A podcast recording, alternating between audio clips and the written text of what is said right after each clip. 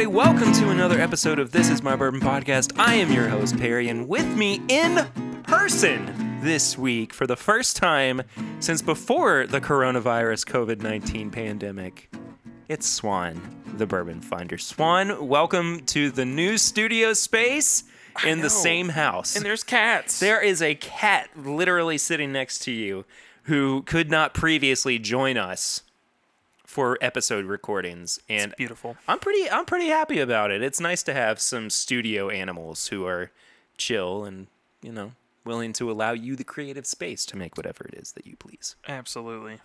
I'm all for it. Swan, how you doing, buddy? I'm doing great, man. It's been it's been good. I had a whole day off. Told you my plans for today: sleep, eat, sleep, eat. Just mm-hmm. repeat that over and over again. No. It's been nice. Well, we just finished off the pregame chats, uh, which you can find at patreon.com slash my bourbon podcast at the $5 tier. And uh, we had a couple of drinks over there just to get warmed up, as we normally do. But we do start every episode out with Flying Blind. This is the first official Flying Blind that you have been able to enjoy in person Oh yes. with me in a while. Uh, I just passed a, a bottle over to Swan for him to get prepared. Getting a little Lucy Swanee. That's got to be a shirt. so, of course, the idea behind Flying Blind is that the other person on the other end of the microphone does not know what it is. It's a way for us to kind of hop into the episode. Swan, tell me what you think about the nose on this one. Ooh, it's sweet. It's It's very sweet. It's very sweet.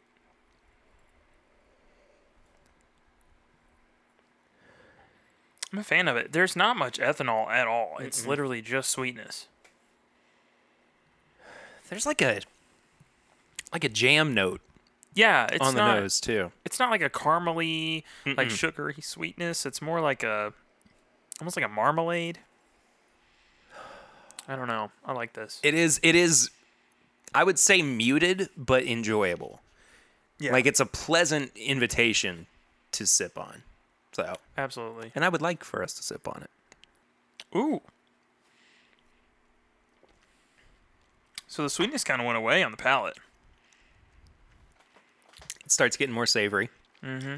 Little bit of spice to it, but the thing that I really notice about this one is that it starts getting into these kind of baked bread notes. Yeah, It starts going from from sweet to almost kind of not really decadent, but just I, I think baked is probably the best way to to describe that. I'm trying to compare it to something. I don't know. It Oh. starts to get real in that lane of like blackened barbecue, and then switches immediately into like just yeast bread rolls. Yeah, yeah, and and I almost get as I was kind of saying with the nose, like a jam, like a blackberry jam on on toast, as it kind of leads into the finish.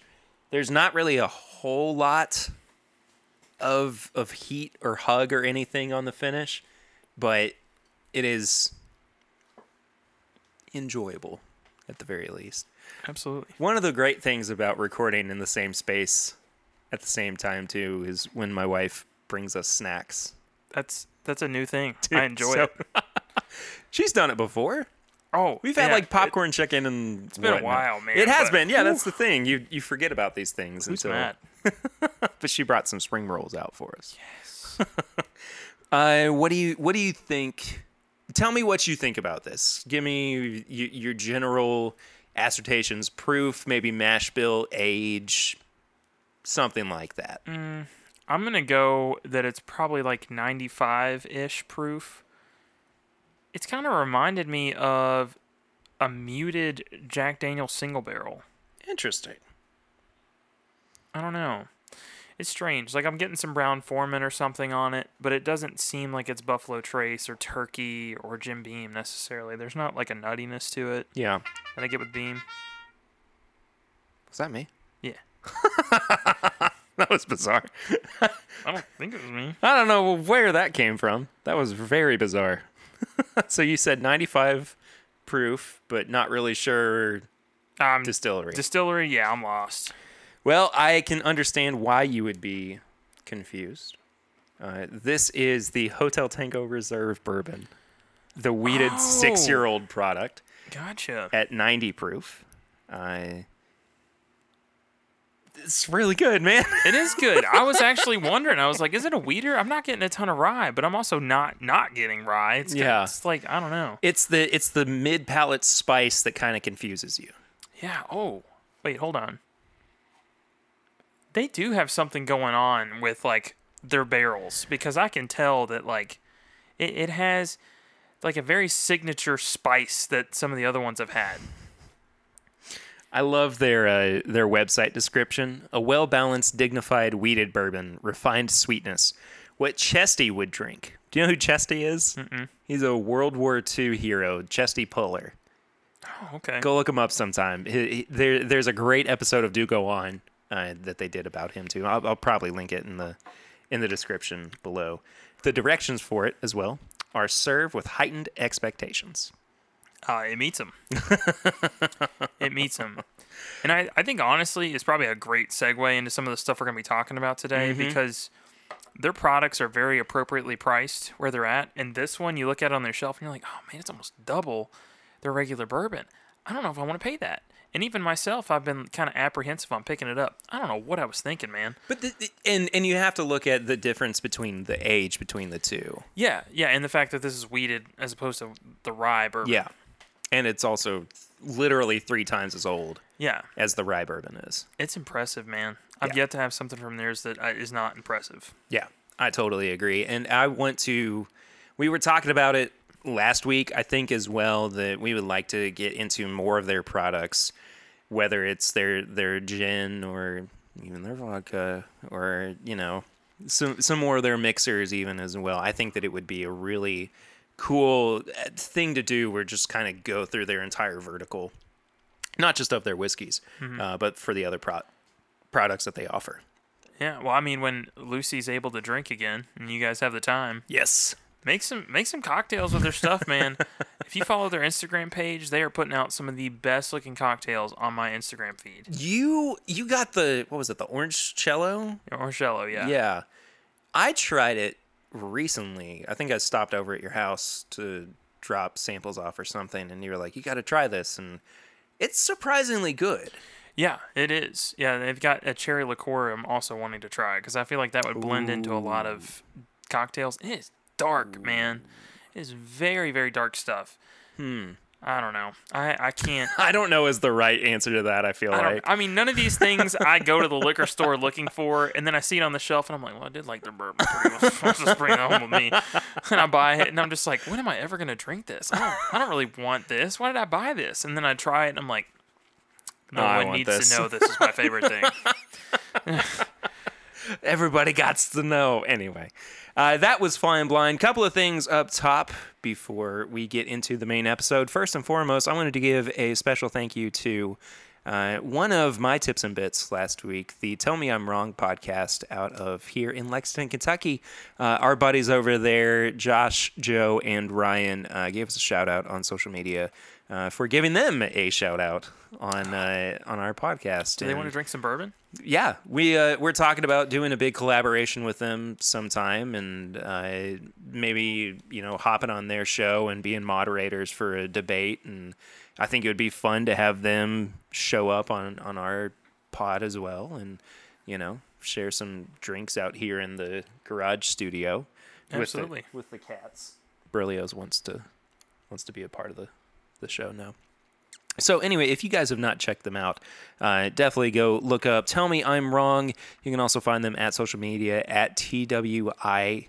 No wait, TMIW Pod, uh, all over the place. So thank you guys so much again uh, for for chatting with us. We got some really cool things in the works with them here soon. Also, if you have not done so yet, please consider leaving us a rating and a review on the iTunes podcast app. It helps us so much to get new listeners. We show up in the uh, the search function on the podcast app. uh, more regularly, especially if they're searching just for bourbon podcasts. Uh, and so it becomes a very active thing. You guys uh, are very much a part of the listening and podcast experience that is offered here through Timbip. And uh, we appreciate everybody who has done that already. And we have one uh, later on to read out for you guys. And we'll do that for you if you do, in fact, leave us a review in that app or anywhere. I, I can, I've found out recently that I can pull up reviews from anywhere across the world. Uh, so it doesn't have to just be in the in the U.S. I'll, I will find it. I'll find it. I'll find you. We will find you. So on also, since it's been a while since I've seen you, I have to ask you, what have you been drinking recently? Oh man, that's a tough question. And have you had it in an Orland? No. Uh, Knob Creek, non-age stated. Knob Creek non-age stated. Knob Creek, non-age stated. Interesting. Yeah, no, I, I had a I bought a pint for our episode because I wanted just a Oh, yeah, airplane that's bottle, and I killed half a pint like two days ago. just whole thing's gone, and I, I remembered that it's just so good. Like I'm gonna have to go out and find probably a 175 of it because I know that's just kind of what's sitting on the shelf right Yeah. now for that, uh, and and buy it. I mean, it's I don't want it to leave. Not that the new stuff isn't phenomenal, but it's just want the variety. Yeah, absolutely. Um, I have actually been drinking through a few things this past week. One of them I just uh, pulled down that we can try. I don't know if you've ever had this before. No, can I have some of that? Absolutely. I would love to have some with you. I tried that for the first time ever last night. And it's really not often that I have things that I've never had before, period. And it's the Isaac Bowman um, port finished, I believe. Yeah, port barrel finished. Yeah. So, for those who don't know, this is actually sourced bourbon from Buffalo Trace. Okay. And if I remember correctly, and I know that if I'm wrong, I'll get tweets, but this is the same mash bill and basically the same bourbon as Blanton's. Oh, okay, gotcha. So, this is basically a finished version of Blanton's. Yeah, I remember seeing somebody go nuts over one of those. I think they had a barrel proof release that came out, uh, Ooh. and it was like 140. It was up there, Wow. And it was like a hazmat version, uh, and everyone went nuts for it. I would very much like to try that sometime. Same, same. Bourbon that hurts me, sign me up. I am totally down for that. I opened a bottle as well of Elijah Craig Rye last night. Uh, had some of that as well. With Papa Ritter. Yes, he did. Yeah, he did. I I also opened over the weekend the Rare Breed Rye uh, with Dustin. Dustin and Misty came down to see us this weekend for the first time since we found out we were pregnant. I got in the mail. I haven't tried it yet, but a sample of the Old Fitz Bottle and Bond nine year, which is the spring release from Heaven Hill. Okay. And so I'm probably going to be doing that on this week's live stream. Uh, if you guys want to check that out, you can do it at youtube.com slash this is my bourbon podcast. I do live streams every Thursday night. I kind of failed to mention that too much on the show, but Yeah. uh, 8.30 p.m. American Eastern Standard Time. Or daylight. I don't know what we're in. Doesn't matter. Um, also wanted to follow up from last week. Uh, Bill, or uh, Beer Lovers Wisconsin, also sent me a beer to drink, and I told him I would have it before we recorded this week's episode. And I did just that. It is a Central Waters Brewing Company stout. Uh, it is aged in bourbon barrels. Any And good? it was fantastic. It was like a almost like if root beer were also a beer, Oh, okay. but with more to it. it was really thick and viscous. I mean, it had an incredible palate to it, and I was I was blown away. This was apparently a 2016 release, so it's actually been aging in the barrel or in the bottle rather. That's been hanging out bit. for a minute. So, uh, and that is something that normally happens with with stouts. Uh, they actually kind of go through an, a secondary aging process in the in the bottle before you try that. Uh, anybody who drinks uh, the the Goose Island Bourbon County Stout, Oh yeah. they Yeah. They even did like a three pack sampler, 17, 18, and 19 last Yeah. year to Yeah, kind of let you one. see that aging process. I've got I've got one. It's not out here at the moment. I'll bring it out here eventually, but I do I do have one. I, I've- I've also got all the uh, like two of the limited releases from last year's too, like the one that was aged in larceny barrels, and uh, there was another one too. I can't I can't remember what it was, We but put out some good stuff, man. yeah, man, absolutely. Anyway, Swan, we have got a multitude of news items to get into uh, before we get into our main topic, which is uh, I think we've been teasing it basically for the past couple of weeks. Uh, the the trouble with valuing bourbon or evaluating bourbon, putting a value on whiskey. There you go. There we go. Yeah, figured it out. So we are catching up on a little bit of news because we did kind of take the week off last week uh, as we were doing what we are now going to call, I would say, our week off from the news, and we're we're gonna try to do that regularly, maybe every fourth episode, where we take a break, drink a little bit more, have a little bit more fun, get a little bit looser. Uh, but this week we are back to the news. And uh, like I said, we're catching up a little bit. And in this case, we want to talk about a story that came out a couple of weeks ago from Michter's, who sold a barrel at auction for over 200,000 US dollars, is which wild. is it's a record for a single barrel of bourbon. Holy crap. Good for them, I guess. I mean, this is good for them indeed. Um, but that's just a lot of money. Um, uh, it goes towards COVID 19 relief, of course, uh, the 50 Best for Recovery uh, organization. Uh, and this was organized by William Reed, the parent company of the world's 50 best restaurants and the world's 50 best bars. Um, this is insane. This is the first ever private barrel selection bottling uh, of Michter's 10 year uh, straight bourbon whiskey. And it's just bonk. I, I mean, honestly, this is a crazy amount of money for one single barrel. it is. Are they gonna be bottling at the same proof they normally do, or Honestly, I don't know. I don't even know if this is going to be released to the public. I mean, if it's not, I mean, you could just throw a tap on the side of it at your house and pour out what you want, man. I would totally do that. I gotta say though, first off, it's a lot of money for one barrel of bourbon, regardless of quality. Um, but the fact that anybody was willing to put forth that money towards helping the, the folks in the um, the culinary world during this time, absolutely incredible. I mean, well done to to them for putting forth such an a, a large amount of money. Oh yeah, no, I mean, I've I've even heard of people uh, recently while COVID has been going on and bars were completely closed. Uh, in some places, they're just you know taking however many drinks they take and you know tipping, even if it's at home, and then taking that to a bartender when it finally did open back up, which is is great. This is just like that on steroids. Oh yeah. Uh, so there, there's going to be a couple different ways that uh, the proceeds are going to be uh, dispersed to those who are going to benefit from it. Uh, there's going to be direct grants of up to five thousand dollars uh, to independent restaurants and bars, as well as donations to nonprofit organizations focused on the hospitality sector. By the way, I wanted to thank um, prnewswire.com uh, for all of the information that was uh, provided to us for this little section. Very cool. Always love hearing uh, success stories like this, uh, especially to benefit other people. The Bardstown Bourbon Company is reopening the bottle in bottle and bond kitchen, rather, uh, with a brand new name.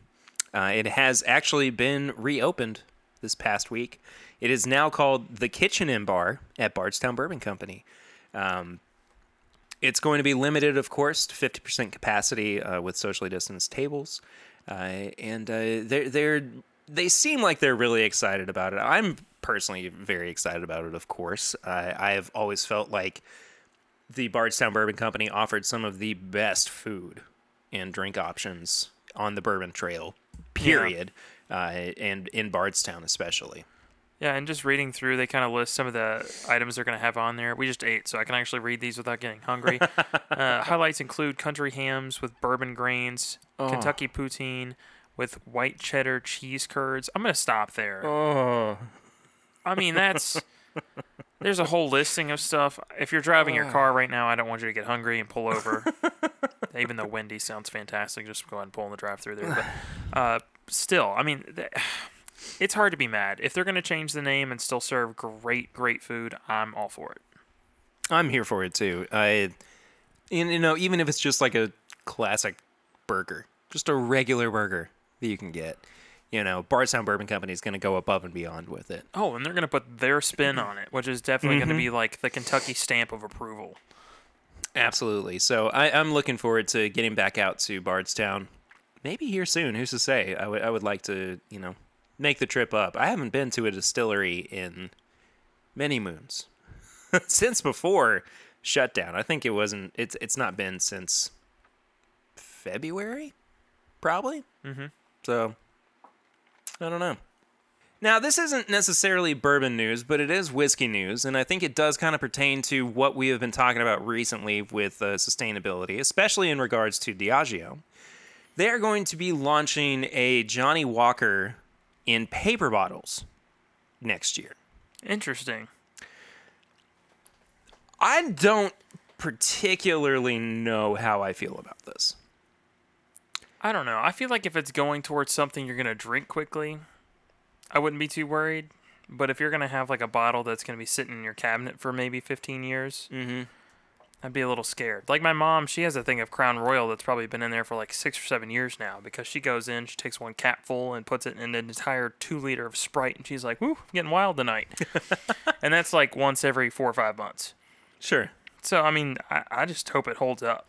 That's what I think too, and I, I don't know the exact kind of construction of the bottle if it's got like a plastic lining on the inside, which would kind of seem to defeat the purpose of combating pub or uh, plastic waste. Um, but I can't imagine that the paper is going to hold up long enough uh, to actually maintain the. I wonder if there's like a proof point that they fall apart at.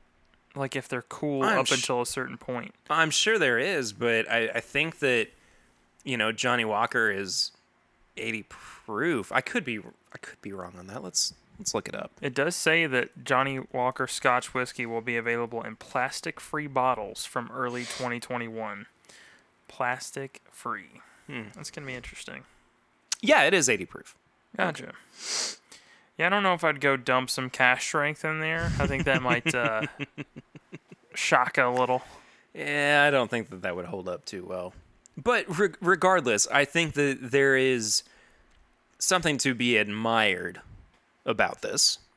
I Yeah. mean, if we've been talking about the sustainability efforts from Diageo that are about to hit the whiskey market, this is another big component of that. I think that they're, you know, not just talking the talk, they're definitely walking the walk, uh, regardless of whether it's an American whiskey brand or an international one. So uh, there are some numbers to to kind of back up uh, what they they are doing with this. This is coming from moneycontrol.com, by the way.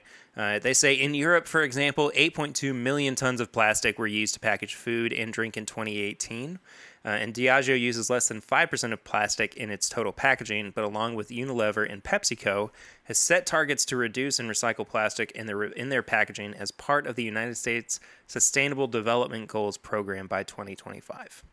That's pretty incredible. That is nice. So they they are actually working towards something that I feel like is is definitely sustainable. They're going to be able to to do something that has some kind of impact. And again, as we were saying, I think that this is going to be setting the standard for those who are looking to be industry leaders leaders in sustainability uh, and being more eco-friendly as well. Absolutely. So I'm I'm looking forward to that, seeing how that's going to change the game. Speaking of bottles, Oh, so Yellowstone. Yellowstone LE is getting a new bottle. I love this packaging. I do too. it's even down to the the bottle itself is very unique. Mm-hmm. Like they did an embossing on the Yellowstone there. They uh they they finally made it a little easier to see on the packaging that this is a yearly release. Yes. Because if you put three of the old ones side by side and had them all in the liquor store at the same time, you'd have to hand me the bottles before I could figure out what was different with them. Yeah, absolutely. And if you're looking at the, the, the proof or the price or something like that, I mean, that's going to be a good indication. But that really takes some, you know, something a little bit more eagle eyed. Uh, but in this case, it's sitting right on the neck of the of the bottle for you.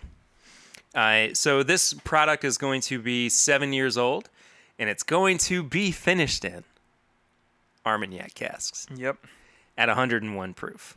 Super, super excited about this. Oh my gosh. You gonna spring for it this year? I might. If I can allocate the funds for it. Mm-hmm. Yes. Uh, because as I've been saying, I would like to make sure that I, I, I can hold on to enough money for the Old Forester birthday bourbon. Understandable. I need I need it. I needs it. Needs to That's- stand in line for it and that's gonna that's gonna be a requirement this year. Uh, but you know, I I always am a fan of the limestone Yellowstone LEs, and there was that one uh, Yellowstone single barrel from Liquor Barn that we loved so much. You you got to try it, right? I did, yeah. It was really uh, unique. Honestly, I was not expecting that. Yeah, especially for a four-year-old bourbon. Uh, speaking about things that you didn't expect, uh, how do you feel about? We haven't had a chance to talk about this yet. This Isaac Bowman uh, port finished. I like it. It's kind of hard to distinguish that it's really port finished. It is, but it does have a dry quality to it that would be, you know, associated with a with a wine, a red wine, a dark wine. I could see that. I get more of anything on the nose, just a kind of a sweeter Yeah. note there, but that, it's not much on the palate. I do like it though. I do too. And it's, you know, when I opened this last night with my dad, I was saying it's been a long time since I've had anything that is finished. I mean, really, I just don't drink finished products all that much anymore. Uh, and when I do, it's kind of in passing, or I just don't really think about it too much. Uh, and this is one of those times where I was very much conscious of what I was drinking Yeah. you know, more aware of it. Um, but I, I like it. And and speaking of finished, I really want to try a bourbon finished in Armagnac casks. It's gonna be interesting. I So- mean, you even brought it up in, in our pregame chats. Yeah. Something you're interested in making yourself. Oh, I would love to. I'd love to be a whiskey maker. It'd be a nice job, I think. It would be interesting and, and fun for sure. So that kind of leads us into the releases uh, of the week uh, and those that we can expect here in the near future. Uh, this is coming from whiskeyadvocate.com, as it normally does. This Armagnac cask finished bourbon from Yellowstone is going to be $100, 101 proof, seven years old, coming out in September 2020, and is going to be limited to 15,000 bottles. Really, honestly, that's not that much. No. I mean that that seems to be down from what it has been in the past few years. That Yeah. being said, I, I I still see the past year or so every now and then out in the wild. They do tend to hang around. Like Yeah, at they one do. point last year, uh, or well, two years ago, when I was still working at at uh, the Kroger in Frankfort, we had two releases of Yellowstone on the shelf. Two at the same time, Two really. At the same time. Yeah. Wow. So it, they they do hang around for a little bit. Hmm. That is really interesting. This next one comes from Frey Ranch. Never heard of it. Never heard of them either. But it's a bottled and bond straight rye. I'm interested in this one. I am too. It's actually from Nevada. So, I the thing that's getting me about this is like, so you've heard about deserts, the way that they tend to like get super super hot during the day. It's a dry heat. Super cold at night. Yeah, it's a dry heat. Yeah, I mean, just like the, just that variation, I think would be fun with with this. And four Yeah. years old at that, like I've seen Texas whiskeys that at two years are like darker than anything that we can get here in twelve. Yeah. So I'm I'm curious to see what this is going to be like. So this is going to be a Nevada only release. Four years old, of course. Sixty dollars a bottle. Going to be available this month. I I I would like to try this.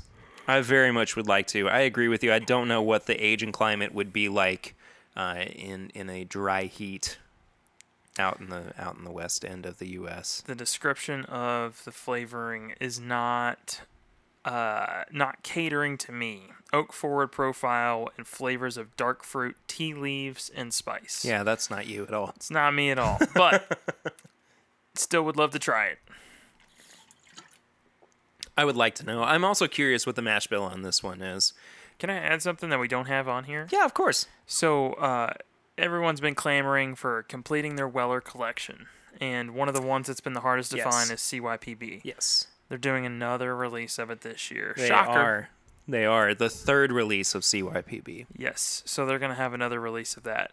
Um, so you you might see it in a raffle near you. I'm not gonna say that you're gonna be able to find it. Do you think that CYPB has gotten to the point where people don't care as much? I feel like that they have made it so exclusive, no one's interested in actually drinking it. Yeah. They're only interested in having it so that they can take a picture of it with all their other other Weller line and put it on social media and go, "Aha, I got them all." and then Buffalo Trace 8 months later is just like, "Haha, no you don't." like I mean it's that seems to be the running joke. Thanks, thanks for the joke on us, Buffalo Trace. Yeah. Thanks, it's hilarious. No, I I think that um, I still find it desirable to a degree. I would still, of course, like to own a bottle. I'm not saying I wouldn't buy it on site if I found it at retail. I'm just saying the likelihood of me going store to store for, you know, a month straight saying, What's the chance you got this on the shelf somewhere?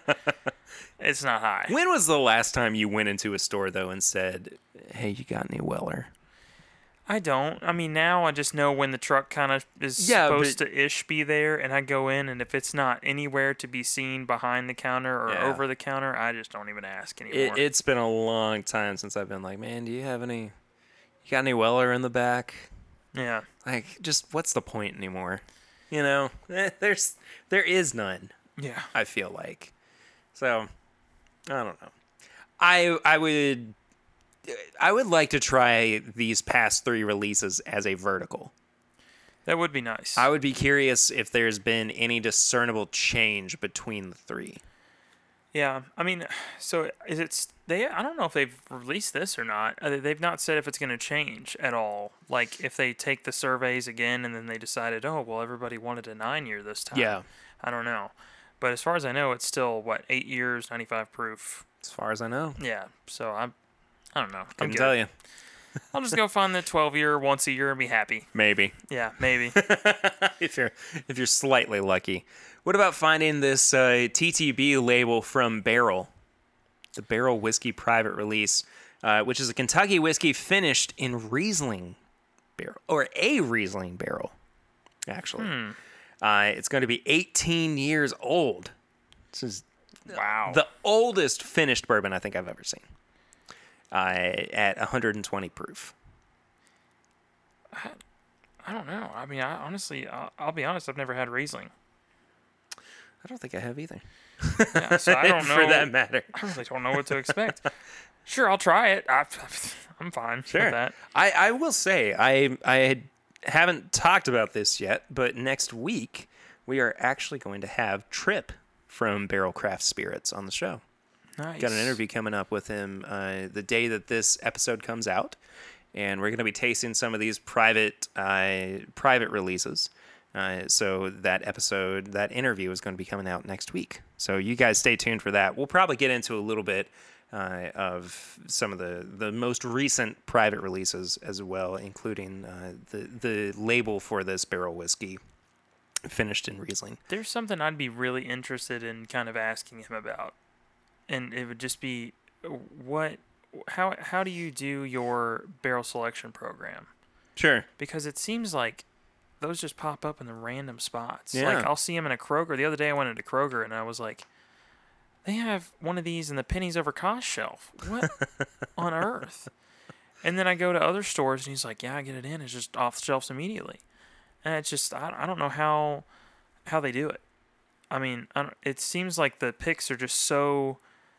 It's not like Knob Creek where you're. It's like, oh well, you know, some of them are different, some Right. of them are good, some Right. of them are better than others. But it seems like they're vastly different. Like some of them are just completely left field, and some of them are like the best thing you've ever had. Yeah. I don't know. I and you know we'll talk about it off air, but if you can come by and you know Might you have c- to. you could yeah you could totally sit in. Might have to. Yeah, I'd be all about that. How about this next one, Swan? Speaking of things that we're never going to be able to find anywhere. This is the only OFC that I've been interested in getting, at all. Because it's your birth year. It's my birth year. That's it.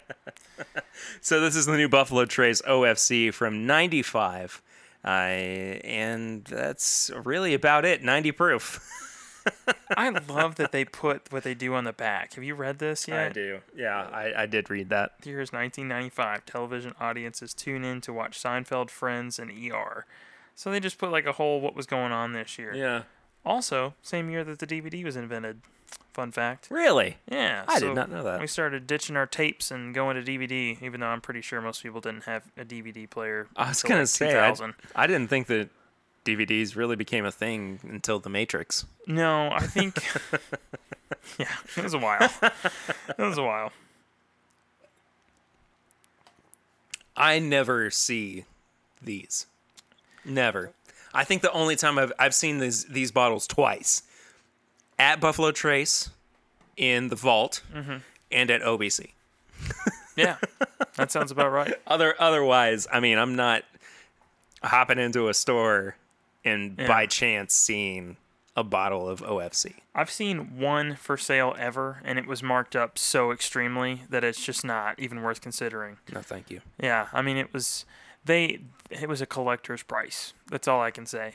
I mean, they they knew what they had. They also had like some old Wild Turkey releases in like the nice boxes, the big 14 year Oh, yeah. that they had. Yeah, they had a bunch. But I mean, at that point, you're looking at somebody's museum. You're not in a liquor store. Mm-hmm. So I just didn't even. It's not even a consideration. I of course, it would be a dream to get to try that and even just own a bottle of it. But Yeah.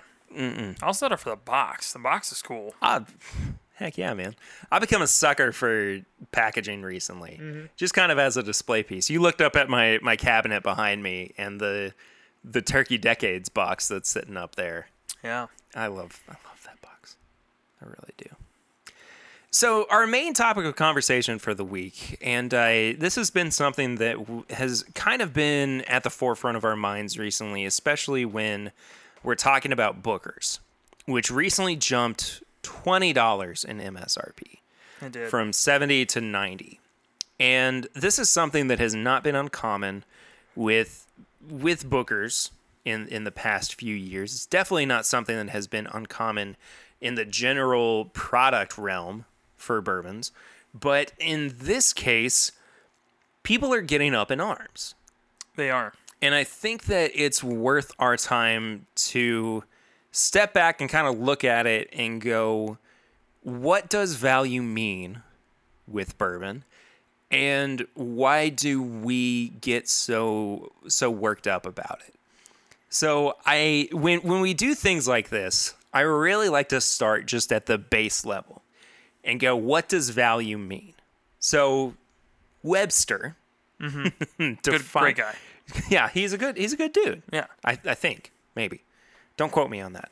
Allegedly, he's good. I don't know. Uh, it defines value uh, as the monetary worth of something, market price, a fair return or equivalent in goods, services, or money for something exchanged, which I feel like uh, could be definitely appropriated in in this instance, uh, or to consider or rate highly or to estimate or assign the monetary worth of something.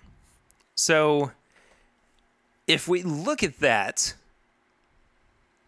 when we talk about uh, bourbon, I think at the base level, value can be very subjective.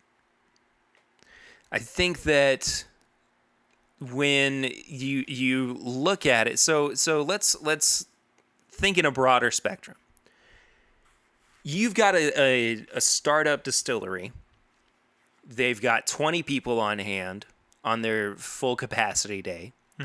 They're producing two gallons. Well, okay, let's say two barrels of bourbon a week, right?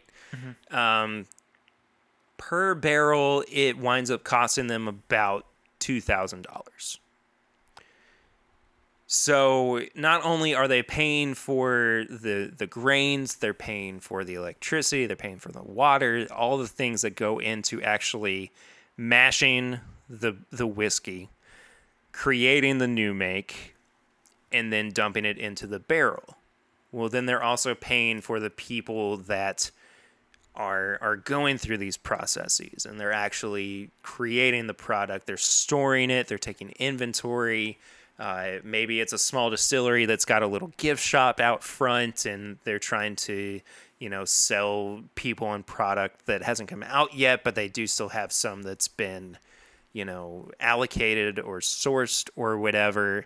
Uh, but then they also are paying taxes, and then they're paying not just taxes on their barrels, but property taxes, and you know this, this, that, and the other. So when you look at these small craft distilleries, you're seeing bottles that are priced higher mm-hmm. because the value behind it, quote unquote, in that case, may be the fact that they have had more hands on manual labor to actually create their own product.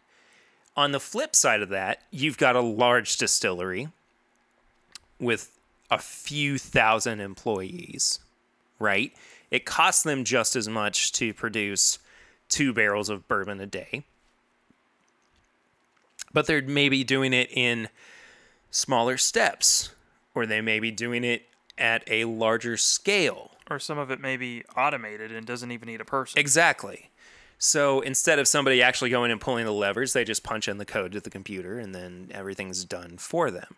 So while there is still value in the, the craft behind it, uh, it's not necessarily the intrinsic value of these people put in the effort to create this product.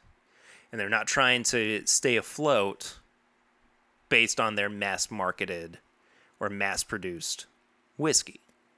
Yeah. So in in some ways, especially in this instance, value becomes very divisive, not just at the consumer level, but at the producer level. And so I feel like value almost has no meaning until it gets to the consumer. Yeah. So uh, there's also a, another thing that you're leaving out of the process too. Bourbon before it gets to you is taxed, not even just the property, but itself is four times. Yeah, yeah. So it's a lot of states, and this is only in Kentucky that this is the case. Uh, in other starts, states that have what they call a three-party system, it's getting taxed in the barrel per year. It's getting taxed um, at the distillery if they, you know, as soon as they sell it. It's getting taxed by the distributor, and it's getting taxed when it gets to you. So when you're actually buying it from the, the liquor store, so it's been taxed and marked up uh, a significant amount of times. Um, and you know that that adds to the cost. And then another thing, there's a whole second part to this. Uh, you know, if I get a bottle of bourbon that's sixty dollars, it may be, uh, you know, a great value just based on the fact that I enjoy it. Yeah. I mean, how much do I enjoy it? If I buy two bottles of bourbon, one sixty dollars and the other sixty dollars, and one of them is crap. I don't enjoy it. This is getting fed to my garbage disposal, and the other one's the best thing I've ever tasted. Well, all of a sudden, that value again up to the consumer has become completely subjective. Yeah. I mean, it. I think you saying that it doesn't have any value until it gets to the consumer is perfectly correct, because, I mean, it doesn't matter if someone, you know, took the time and made sure that they made the grains, that they processed it, that they put it through their small staff and took the pride and you know all of this to do it, or, you know, Wild Turkey dumped 4,000 barrels today and put out X amount of bottles of whatever. And honestly, Jimmy Russell's only thing he had to do was go to the visitor center because it's Sunday or Saturday. Mhm. I mean, it's it, those are two wildly different areas. But again, none of it matters until I pick up the bottle, decide the price is worth it. That's it. That's the only thing that's boiling down for value. So in in your mind, and and this is something we can go back and forth about too. Is value solely on enjoyment, or is it something that you have to kind of check and balance with other factors? I think it's based on just pure enjoyment and want. So I mean, there's bottles that I'm sure that both of us have bought with no intention of opening anytime soon, but I wanted it. It was the Yeah. price I bought it was worth it to me. It was a value that I was willing to take. I mean, I think it's just boiled down to pure enjoyment of the product and how much I want it.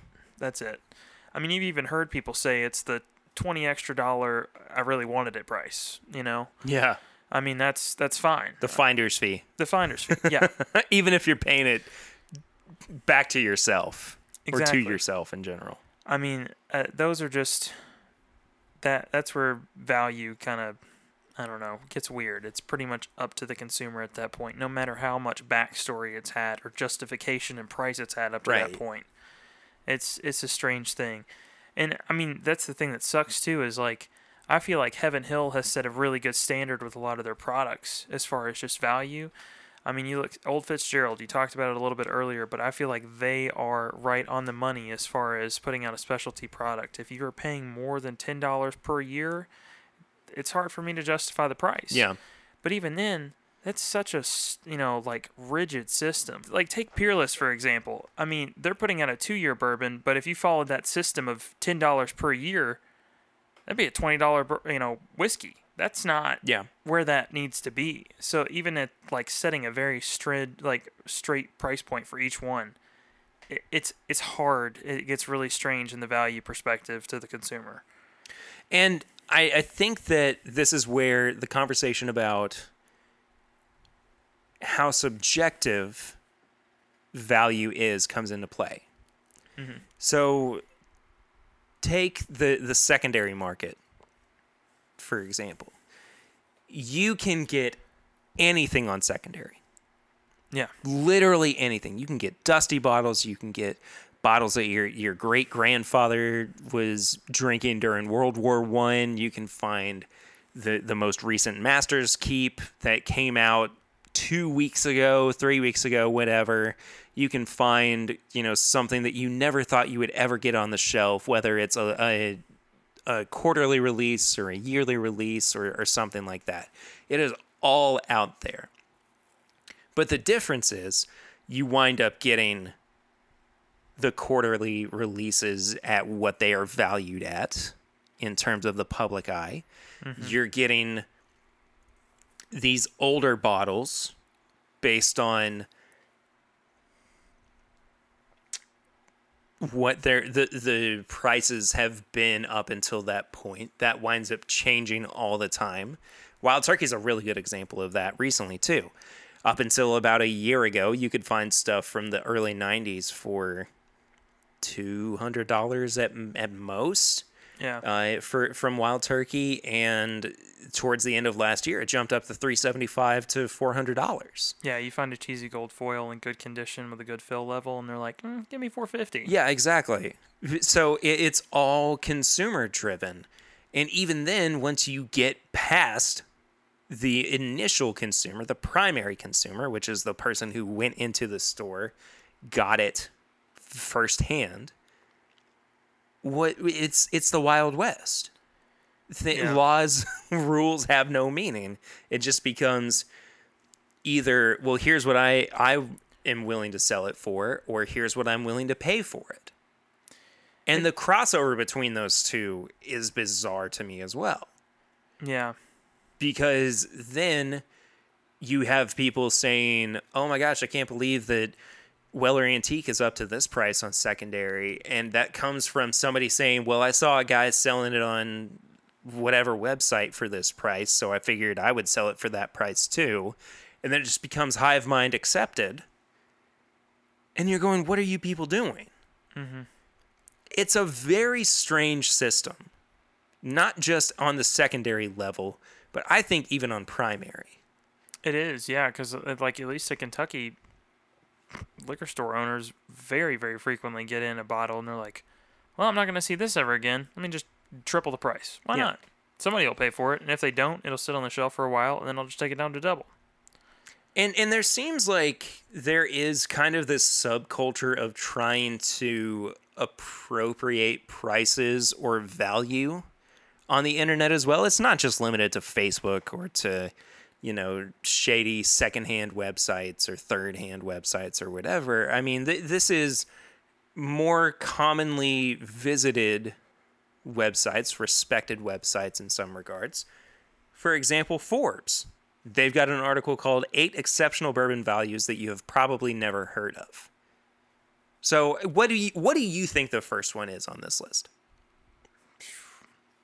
I don't know. Knob Creek. Henry McKenna. Yeah. But it's the bottled and bond. I feel like that's something that, that people have heard of, but this is also I don't I don't know. I is Henry McKenna still the same value bourbon that it used to be? I think it's good for its current price point, which is usually hovering around 40, 45, even though we used to get it for like what 27. Yeah. I mean, I still think it's worth it. I think so too. The value is there for what I'm getting. I don't, I don't know. It's such a strange thing. It's I mean, I, in in all you know, in all seriousness, I should just say bourbon is worth what you're willing to pay for it, and I should be fine with it. But the second I walk into a store and Weller Antiques $150, I'm gonna be upset.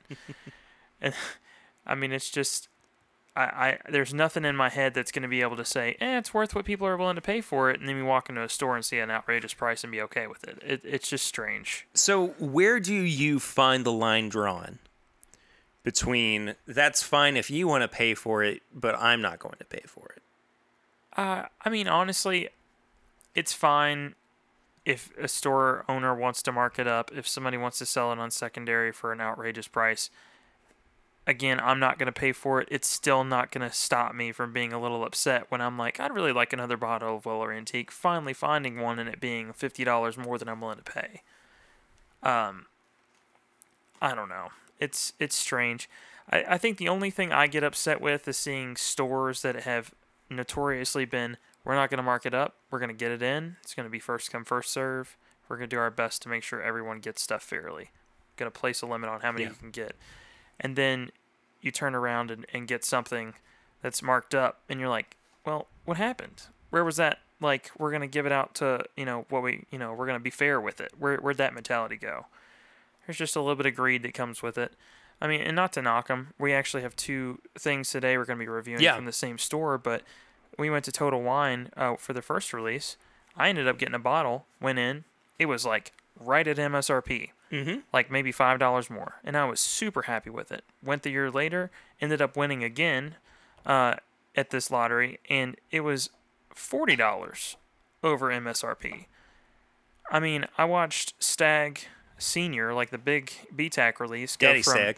ninety nine ninety nine, which is roughly where it should be, Yeah. uh, to a hundred and you know thirty nine ninety nine. It's like, well, what happened?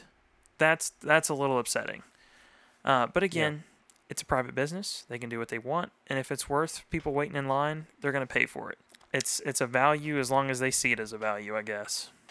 Well, let's um take a small break, I guess, from the conversation. Go ahead and get these poured up so that we can start to do this kind of comparison and talk more about what it's what the idea behind value might be in this specific instance.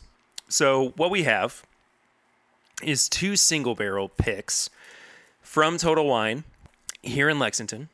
One is a Knob Creek 15 year pick, or almost 15 years if I'm Yeah, it was. Uh, barrel date was nine twenty one two thousand and five. Uh, barrel selected was three twenty five twenty. okay. So almost 15 years. Yeah. but the other one is an MB Roland bourbon as well. Uh, it is 111.8 proof. And if I am correct, non age stated? Yeah, so th- I did some research. It seems like a lot of them are right at that two year mark. So, the, one of the reasons that we chose this option too was because these were the exact same price. Yeah, they were within like two dollars of each other. Yeah. So basically about 55 bucks a piece. So the question here was not just what is the better value, but also is the value itself inherent in these products? I am I am interested I am excited to do this. I'm really looking forward to what this is going to turn into. Yeah, I, I think this is really going to pinpoint the, what we've been talking about that, you know, it's going to come down to is this product worth it to me at this price? Which is great because it's going to come down to the consumer in this case instead of just, well, they did have the X amount of workers, they did have X amount of this. So it's going to be it's going to be interesting. So I, I want to touch on uh, this from the LA Whiskey Society at lawhiskeysociety.com. Uh, they have a whole page about determining value of vintage liquor. And their second bullet point in Article 1 uh, is how is the value of rare whiskey determined? So this is coming right from there, right from their page. It says we look for comps of recent sales of the same or comparable vo- uh, bottles and balance that against what a seller actually profits in those scenarios. This involves auction results, retail sales, private sales, the current state of the market, private collectors' opinions, each bottle's individual condition, and other factors. Sellers should understand that with any collectible, value can be different than price. At retail, the price a dealer asks, or excuse me, at retail, the price a dealer is asking might be $1,000. But at auctions, collector, collectors might only be paying $600. From that $600, the seller might go home with less than $400 after deducting fees and expenses. So, value can sometimes mean what an owner can actually sell a collectible for, and price is what an auction result might be or what a dealer slash retailer might ask. Recognize that in the US, it's often hard for sellers to net the full price. Auction sellers have large commissions to pay, and private collectors negotiate with this knowledge. Also, keep in mind that the U.S. secondary whiskey market is small and constantly fluctuating, so values are hard to say with certainty. Any estimate is just an educated guess. That was a lot of words to say. It's just going to change and there's not much you can do about Exactly. it. Exactly. I mean, that's ah, It- It's people saying, We don't know, you don't know, so we're just going to take our best guess, and if it's wrong, sorry about you. Yeah, I mean, the first part of that kind of just led to. It- It's just a lot of averages. You just look like, oh, well, Weller, you know, special reserve is going for 50 to 70, so I'm going to charge 60, and that's probably a fair price slash value. I don't know. I mean, that's not a bad way to go about it. It's not, but it's also p- potentially very frustrating. I mean, there there is definitely that that chance for things to blow up in your face. Yeah. I mean, if you are really truly truly looking at what you are gaining from it, what others are gaining from it, I mean, there's a chance that things just aren't going to work out in your favor. So, in in it goes back to what I was saying. Value is not determined until it actually reaches the consumer themselves for the first time. Mm-hmm. And after that, it's all nebulous. And so, where I think everybody's getting tripped up about this is the issue with Booker's. It's consistently been six to seven year old batches. Yes, it has been at barrel strength, but it's steadily been climbing in price. It started at about $50, $55. It got hiked up to 70 and now we're looking at an MSRP of, of 90. Yeah. No, it's it's hard. I, I think people are also looking at the declining age and really pointing that out as a factor as to why it shouldn't have gone up in price. But that being said, Booker's had an off year last year. Despite that, they put out just solid product after Yeah. solid product. It's hard to argue that it's not worth, you know, at least some sort of a price up from fifty-five dollars. I mean, that's I don't know. I'm Yeah. willing personally. I think to me, it's like a seventy-five dollar bourbon. So if I find it on At sale, most. yeah, I, I'm not upset with a seventy-five dollar valuation personally. But there's also a lot of people like when I first started drinking, I was like, this is too peppery. It's nothing but spice. I can't handle it. It's not for me. So when I splurged and spent at the time sixty-five dollars, it was not Yeah. a value for me. I remember that first bottle you got too, and you were like choking it down trying to finish it. Yeah, it's not it. Now I would we would go back and you know actually analyze it and Yep, have some thoughts. Blue Knights match. Yeah, that's right. 2017-02. It's first one I had. Seems like forever ago. Mm-hmm. And I, I think that also too what people get concerned with what they start talking about is the fact that this is the same distillery, the same company that puts out a a 9-year single barrel at 120 proof for half the price of a batch of Booker's True. and you know a third of the uh, 30% more age.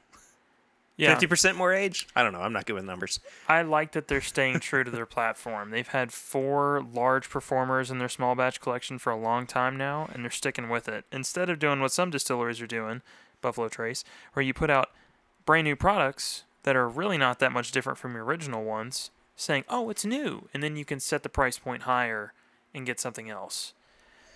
I mean, their Weller line has just been putting out product after product, and you're like, how different is a single barrel at 90 whatever proof compared to the regular? It's just, I don't know.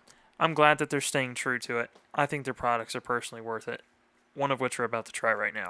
Well, I actually wanted us to start with the MB Roland. Oh, okay. Let's do that. So I'm, I'm sorry that we're, We'll be trying in a minute. but I wanted to give the younger product with less proof a chance Fair to chance. to express itself without actually being dominated by a, a product that is, you know, almost eight times its age, Yeah. six times its age, and I, I don't think that's entirely fair. So in in this case, again, it's 111 proof, around two years old. Uh, it says it's Kentucky Straight Bourbon Whiskey, so At least two. better be two years old. Yeah. It's very like peanut and corn heavy on the nose. It is, but it also is giving me like a s'mores note. Oh yeah, yeah, yeah. I can totally see that. Is it weird that I'm feeling tomatoes on this one?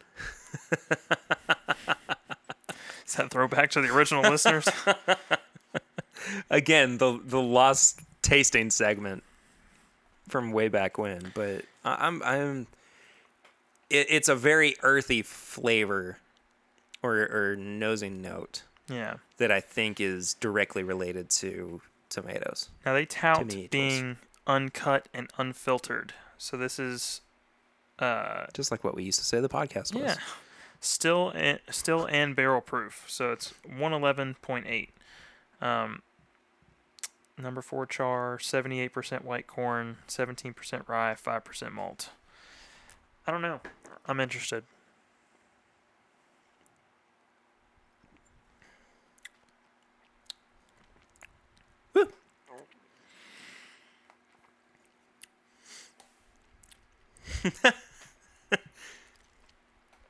It is sweet. It is very it is sweet. it is corn forward. I think that the youth is showing through. I I kind of like the finish a bit though. I do kind of like the finish. It starts turning into like a Reese's peanut butter cup. I'll be honest. I am not disappointed in this for a two-year bourbon. I'm not either, No. especially at cask strength. At cask strength, yes. This still reminds me though of a little bit of the Dickel Bottled in Bond. I don't know if I'm quite getting that, but I can see where you're coming from. Just the corniness. Yeah. Just the corniness. I get that. I totally understand that. But even then, the one I had was a 13 year. Yeah. They're So that's the other thing. And that's what we're getting at with this too. What does age contribute to value? And it goes back to the the analogy of or the allegory, whatever, of the small craft distillery. Mm-hmm.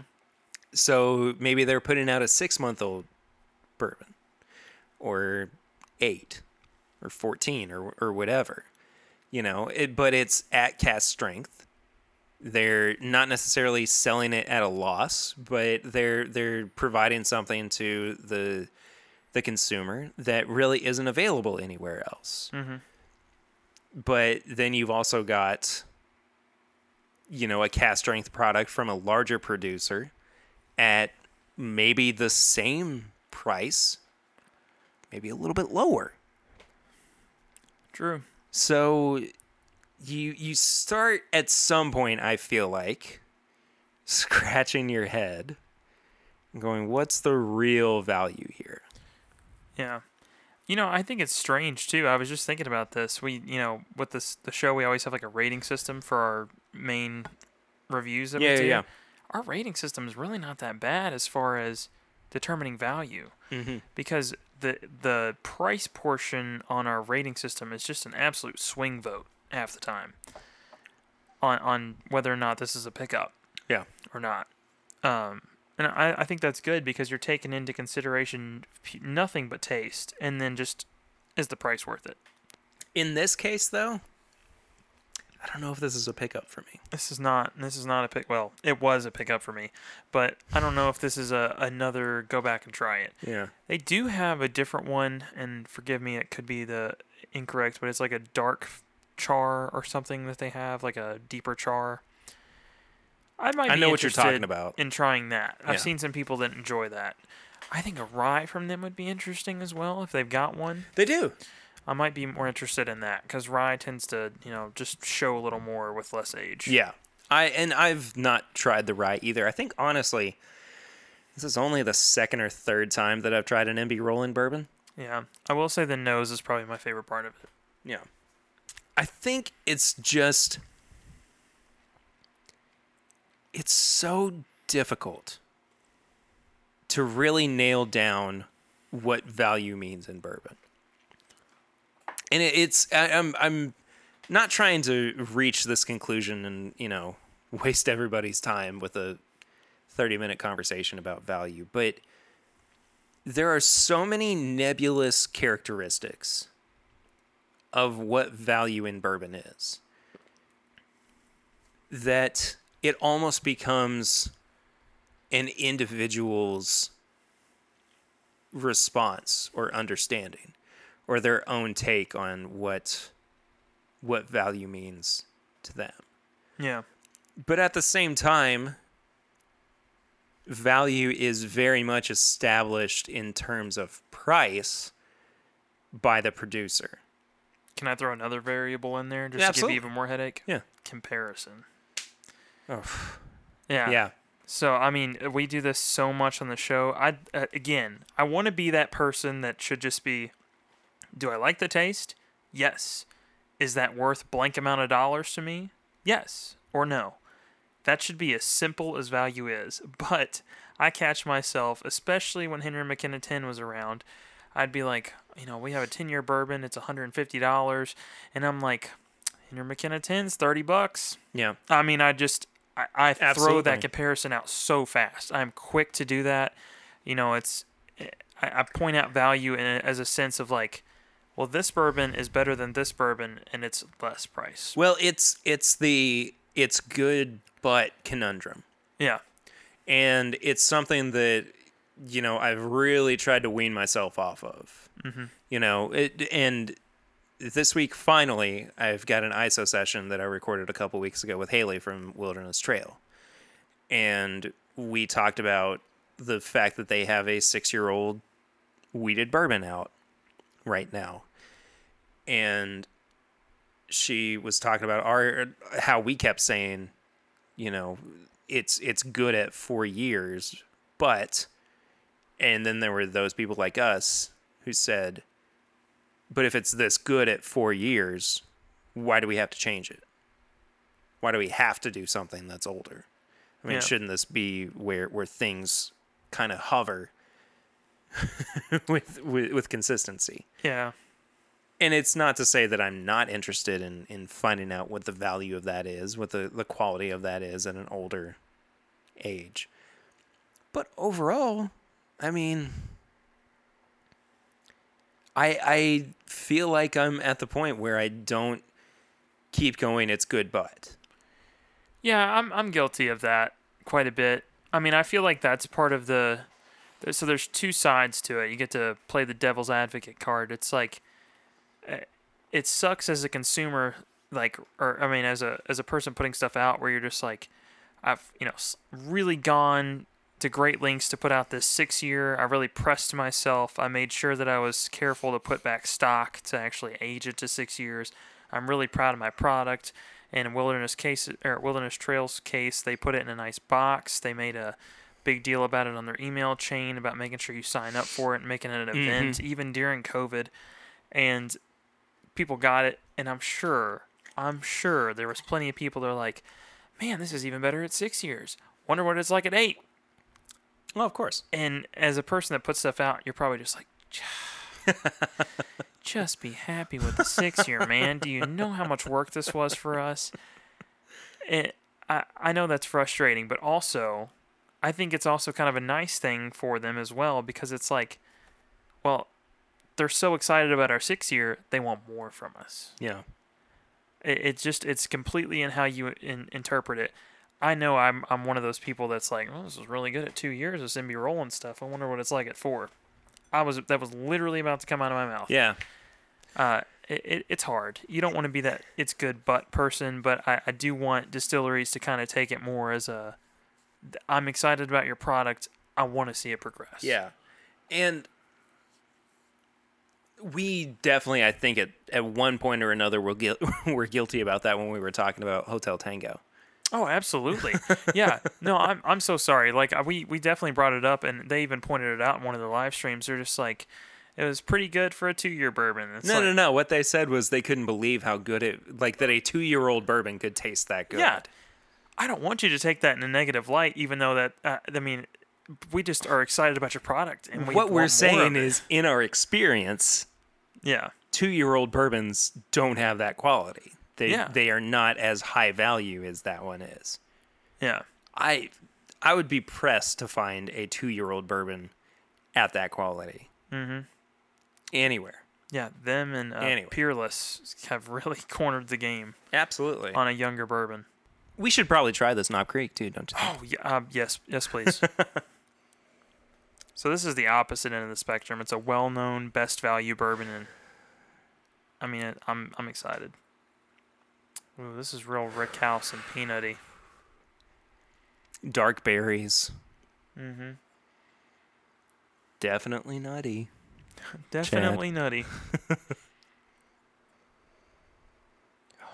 That is just classic through and through Jim Beam Knob Creek.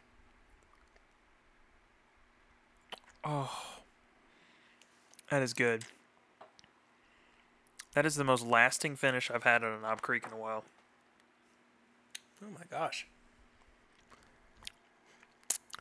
Makes you want to co- cozy up in front of a fireplace. That is that is a winter bourbon. That reminds me of the. Uh, I haven't had this in forever. It's been so long since I finished this bottle, but it was called the Finale Bourbon. It was a Knob Creek pick from Ernie's here in town. Oh yeah. and they the the way they advertised it was this is the last bourbon you're gonna want to drink for the night. Mm-hmm. This is totally in that ballpark. I mean, if if you and I kind of do the same thing. I start lower proof and work my way up if I want to have a couple of drinks. You know, I don't want to start out with a Russell's Reserve or, or something. I want to, you know, ease my way in with a Buffalo Trace and, you know, slowly go up. Elijah Craig 101, then, you know, this, that, and the other. this is the culmination of like the end of your nightly drinking. Oh yeah. This is the good night pour. Mm-hmm. This is the uh it's, it's good, man. That is so good. I think you're seeing like way opposite ends of the spectrum for I the agree. same price point. I think you're seeing a lot of what you mentioned earlier where it's like they've got a lot of overhead, they've got a lot of things to cover. They're putting out what they believe is the best product they can currently put out, and there's absolutely nothing wrong with it. It's just personally, I don't feel like it's commanding that price that they're they have it at. Yeah. And it's not to say that eventually I won't want this for something, but nine times out of ten, I'm gonna have this Knob Creek pick bef- for my last drink of the night over the MB Roland. I agree. Yeah, and the the value is leaning towards Knob Creek in this case. And and also in this case, I think that we have to talk about what our palate leans towards. oh, absolutely. And if if you lean towards a darker flavor profile, something that has less edges to it than something that's slightly more unrefined because it is younger, you know, you are going to lean more towards the Snob Creek. So that's not to say that you don't have people who like something with a little bit more punch, a little bit more kick that this MB Roland might be offering. And I mm-hmm. know people who who like the MB Roland as well. I'm not discrediting their their taste by any means. no, we didn't put them in a fair fight. We're just showing opposite ends it of the was spectrum. absolutely. And and I don't even know if I could put this up against the 2-year Hotel Tango. No, I don't think that's even fair. no. to be to be quite honest. But it's it totally I think gets down to what do you value the most in your product. And it goes back to what I was saying at the beginning. The consumer determines the value of your product. And yes, you do want to put some of your own introspection into it in terms of how you think it should be priced and what you think the market should be accepting it at. But at the same time, you've got to be self aware. You've got to be cognizant of what it is you're putting out into the world. Yeah. So it, it's it's I'm not trying to fizzle out on this conversation by any means. I want to know what other people think about what value means in bourbon as well. You can send us an email to this is my bourbon shop at gmail.com. You can drop us a line on social media at my bourbon pod on Instagram, Facebook, and Twitter. Uh, you can also leave us a barrel ring at 859-428-8253 if you would like to uh, do it that way as well. We do have a barrel ring actually coming up here in a minute, but for the most part, man, it, it's it is hard to pin it down. It is really difficult to pinpoint what it means for value in bourbon, but in this case, to me, it's subjective. It's based on your experience, and it's based on what you're willing to pay. Yeah. Yeah, and there's people that have even devised systems like the buy bar pass thing. Mm-hmm. I mean, it's just And and the guys at the podcast, I they definitely have. I feel like, and I say minimalist, but I don't mean that in a bad way. It's very straightforward. they simplified what we just had of like a 30 minute conversation on into three words. I mean, I feel like Kevin Malone from The Office, where he's like, "Why say many words when few words?" I mean, it's just that's perfect. I've got to. I've got to. Nobody steal this. Nobody steal this. I'm gonna post it the day this comes out. I, I want to do a meme of uh, Kevin says, "Why drink many bourbon when few bourbon do trick?" Yeah. I don't know. I mean, it's it's just it's perfect. I think the We're a, we're a meme system's great. podcast now, apparently. Yes. We've not said it slaps in a few episodes. We're making progress. Yeah, I'm proud of us for that one. I'm also proud of the fact that I feel like I just want to keep drinking this Knob Creek. You are welcome to pour you a couple of two ounce samples of that for later on. There's, there, there's gonna, it's gonna have to happen. Dang it, that's the best Knob Creek pick I've had from from Total Wine too. Yeah, and it's one of the new labels. It's brand new. I know. They only had two bottles. I know. What's weird about this too is like they they consistently have nine year old picks. They have a lot of nine year old picks. They had like mm-hmm. four today. And then they had two of these on the shelf spot where the Knob Creek's supposed to sit. and I was like, cool. That's a new label. Doesn't Oops. look like the rest of them. Grab that. That's mine. Yeah. That's for me. Hey, uh, as I was saying, we do have a barrel rings for this week. You can uh, send us a voicemail at 859 428 8253. We will listen to your barrel rings voicemail. Swan's doing the standard of the show by blending the two. Uh, the two pours together. I'm gonna, I'm gonna do the same. You got to, Swan, man. I gotta I'll know. give you a refill of the Knob Creek if it didn't work out. I'll be okay with that. What'd it do? What'd it do, Nothing. Swan? Nothing. There's nothing there now. It's very green. Just taste. It just like a- smells like graham cracker. Yeah.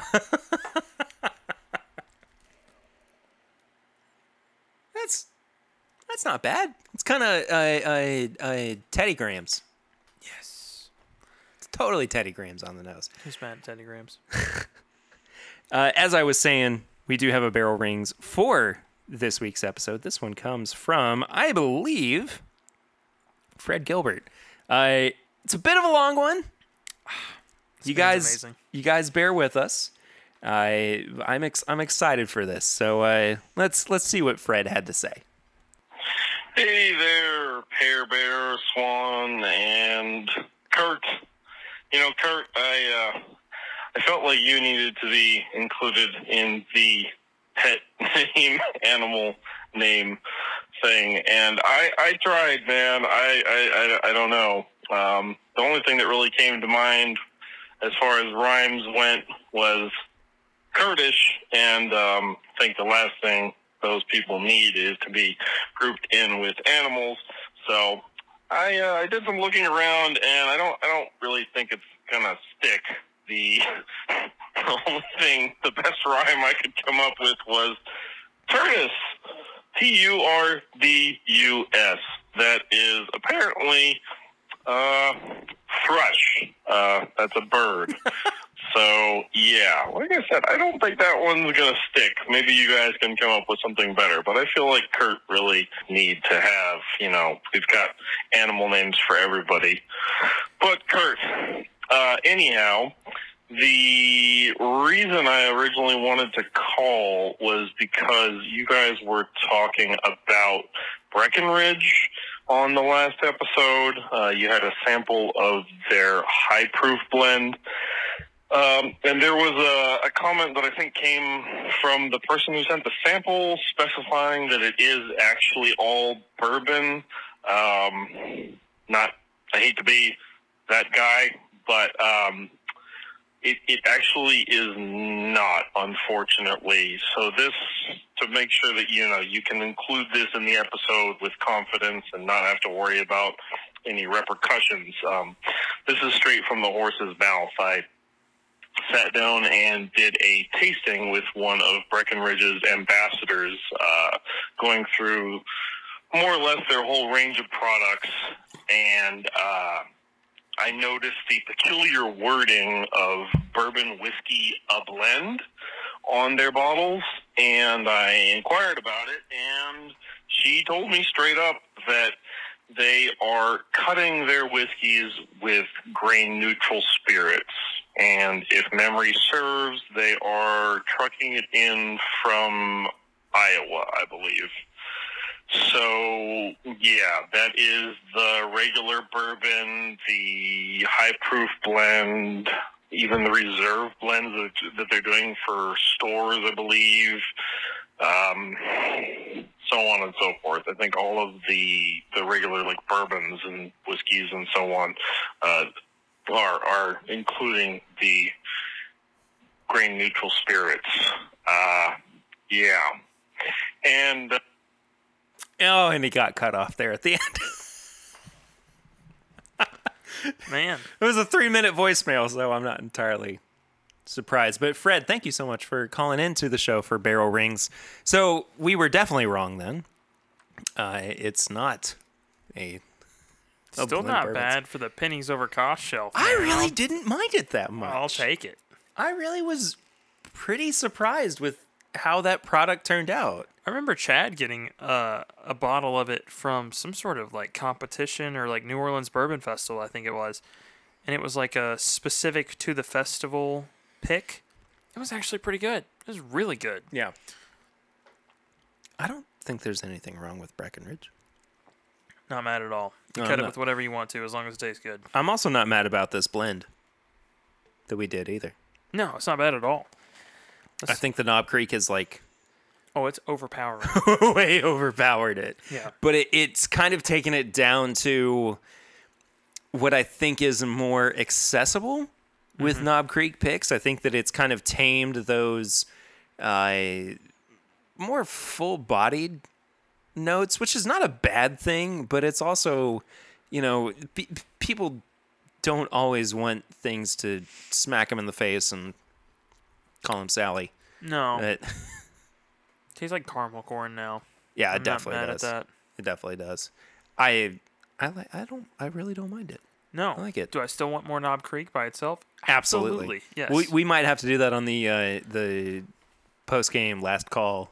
um, I'm here Chats. for it. I got a ride tonight. We can go. I'll pull something out of the cabinet too. Sweet. We'll find out what that is. But before we do that, we've got tips and bits, man. Tips and bits. Yes, we do. Oh, what tips and or bits do you have for this week? Let's see. I've not been doing much, honestly. I watched. uh I don't do anything, Perry. I just, just go to the pond, hang out, chase some children around. It's fine. You're becoming more of a goose than a swan, swan. Yeah. No, I just so I've I've been watching uh it's called The Business of Drugs. It's on Netflix. Okay. And it's like a six-part series where they break down like the full economic uh you know system behind drugs. Like they they go down as far as like they go to it's crazy. They actually like interview uh, drug dealers and people in the drug trade. So at one point Oh, they man. like go to Mexico. They talk to some dude that's got his voice changed, a mask on, and he's just making heroin, man. Oh he's just gosh. going for it. And they just they just talk to him super casually, and Sure. uh, they they break down prescription drugs, uh, you know, marijuana, all sorts of different things, and it's it's super interesting just to learn that there's a legitimate business side to all of this stuff, and Yeah. how it's just hard to stop. I mean, I guess if you if you're not getting regulated by the SEC and all this other stuff, you're just like, eh, we'll just off a few workers. Don't really need this guy anymore. See ya. But it, it- I don't know. It's worth watching. I think uh, it's just crazy to the the span that they they go to to keep it running. Yeah. I've really been in the mood, and I've never been this way before, to watch a documentary. Yeah. And not like a. Not like a fun, kind of like bubbly Oh, deal you where it's almost like. stuff. It, yeah, like not like a reality series documentary kind of deal. Like I, I would really have been wanting to watch documentary recently, so that's something that I might, I might have to get into. It's been a long time since I've watched a, a good documentary series. I think the last one that I really remember, and I've talked about it on the show before, was Unplanned America.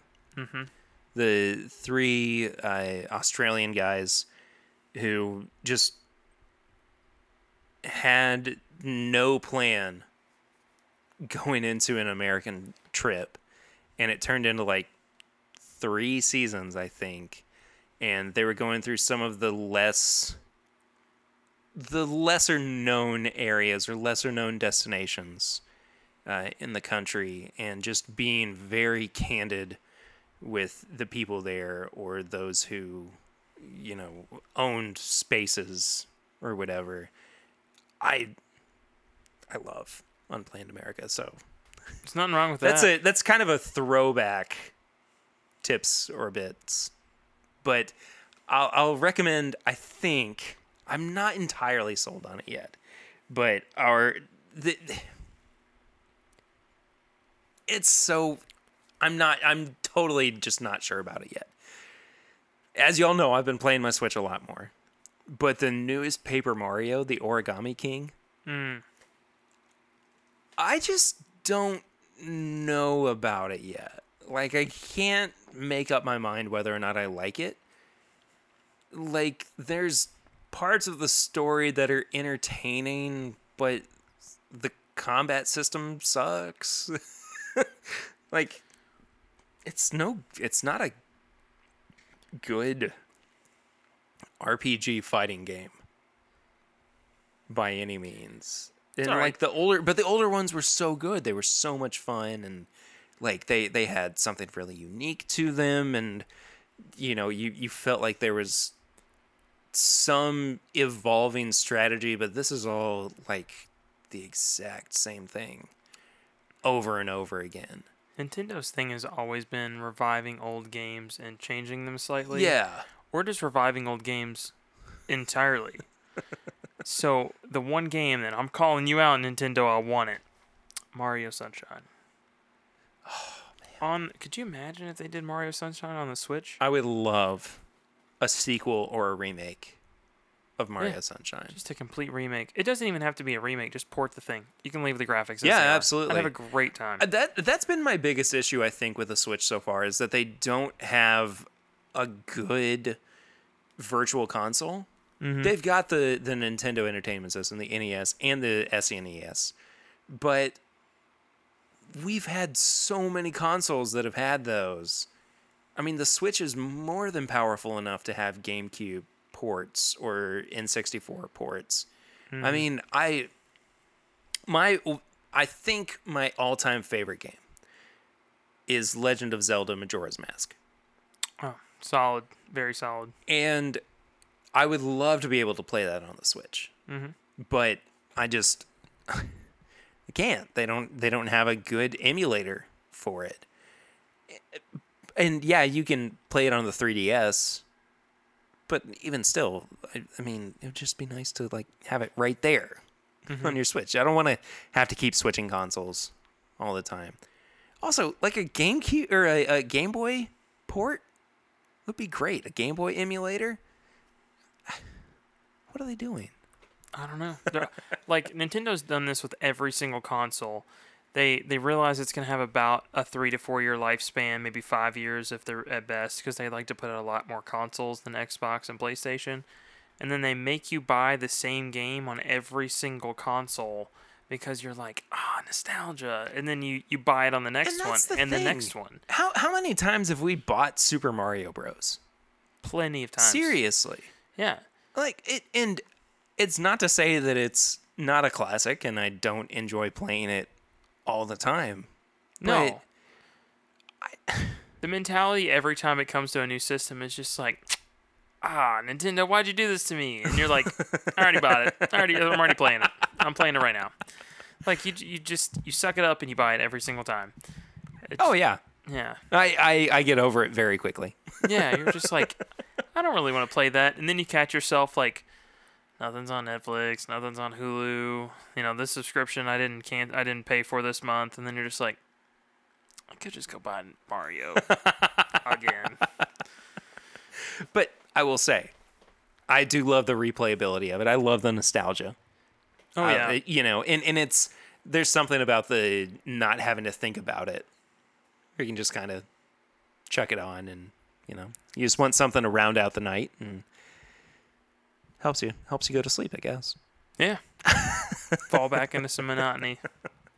Speaking of monotony, but I don't have a segue for that. No, this is the this is the first episode, uh, or the end of the first episode that uh, we have been able to record in person since the pandemic hit, and I am so thankful not only for you guys listening, but for Swan being able to come back over and hang out for a little bit, and uh, it feels like things are starting to get back to normal now Yeah. at least for for us in this space. But uh, we thank you all so much for listening to the show, not only this week but every week. And uh, we would love for you to follow up with us on social media. Swan, where can people do that for you? I'm on Facebook and Instagram at my bourbon finder. That's it. That's that's it. I don't Yeah. have much going on, guys. I am at Pete Ritter 1492 on all social media channels. You can also follow the show at My Bourbon Pod on Instagram, Facebook, and Twitter. You can also leave us a five star rating or review on the iTunes podcast app, and we will actually read it out for you here on air. And not only that, but it is a great way for the show to actually reach new listeners. Shows up in the search function on the podcast app uh, or any podcast app that you listen to, regardless of whether or not it's on Apple. And we do have a review this week for us to read out. This comes from LCA Eagles 70. Uh, the title is The Perfect Show for Bourbon Lovers. Five stars. Whether you have been a longtime bourbon connoisseur or are new to the game, the crew at This Is My Bourbon podcast will deepen your passion for our drink of choice and point you in the direction of some delicious selections. Cheers, y'all. Thank you so much, LCA Eagles 70, for reaching out and leaving us a nice little review here on the, the, the podcast app. We really appreciate it. You can also reach us at uh, this is my bourbon shop at gmail.com where you can leave questions, comments, whatever you, you may like to do. You can leave us a voicemail at 859 428 8253 for our barrel ring segment, uh, which we just had a great voicemail that uh, unfortunately got cut off at the very end because Fred uh, Fred went off on a tangent. But that's okay. That's okay. We're still happy to hear from anybody who wants to call into the show. And uh, I'll, throw this out here too. Anybody who uh, would like to respond, if you feel like you have a, a good underrated value bourbon, or maybe your favorite value bourbon, let us know. Drop us a line, 859 428 8253, and we'll listen to it on the show, talk about it. And uh, that would be really nice. You can find all of our apparel and merchandise at bourbonshop.threadless.com. And you can also become a part of our Facebook group at facebook.com. You just search for This Is My Bourbon Group. Uh, it is open to the public. You just have to answer a few questions, and we will make sure that you get in there and become a part of our little community, which is a lot of fun. That's where we ask all of our questions for the pregame chats, where we get warmed up for each episode. And then, last but not least, you can find all of our bonus content, I guess, and become a patron of the show at patreon.com slash my bourbon podcast for as little as a dollar a month. You can keep the lights on here in the studio garage. Garage studio? I don't know. Studio. Studio. The Gudio. I don't know. I hate that. I'm not a big fan. Nope. For five dollars a month, you get bonus uh, episodes and content. At ten dollars a month, you get to be a part of. Uh, it's like a live stream thing. I think I can't remember off the top of my head. Uh, you can check out all the tiers and everything at Patreon.com/slash Podcast. Thank you all so much for being patrons of the show every single month. Swan, we should probably thank a patron of the show too. Don't you think? Yeah, I, I think I did last two weeks. What What do you got? Well, I think that we should shout out to Kyle Anderson uh, over on patreon.com. Uh, Kyle, thank you so much, as always, for being a patron of the show. It means a lot to us. Uh, you can get a small little shout out like that, of course, uh, if you do become a patron of the show. And you can get all of our bonus content. We've got bonus episodes uh, going back into basically 2017, 2018. Uh, got a couple that are going to be coming out here very soon as well, if you'd like to go and check all of that out. And uh, we appreciate everybody, as always, for supporting the show. I think I've said that enough times, which means it's time for us to wrap up the show. Next week, we've got Tripp from Barrell Craft Spirits. And uh, those of you on Patreon, you also have the finally first edition of the last call pre or post game chats, rather, which you can check out uh, the day after the main episode. Thank you all so much for listening to the show every week, as you always do. We'll see you next week, but until then, I'm Perry, And I'm Swan. and this is my Bourbon Podcast.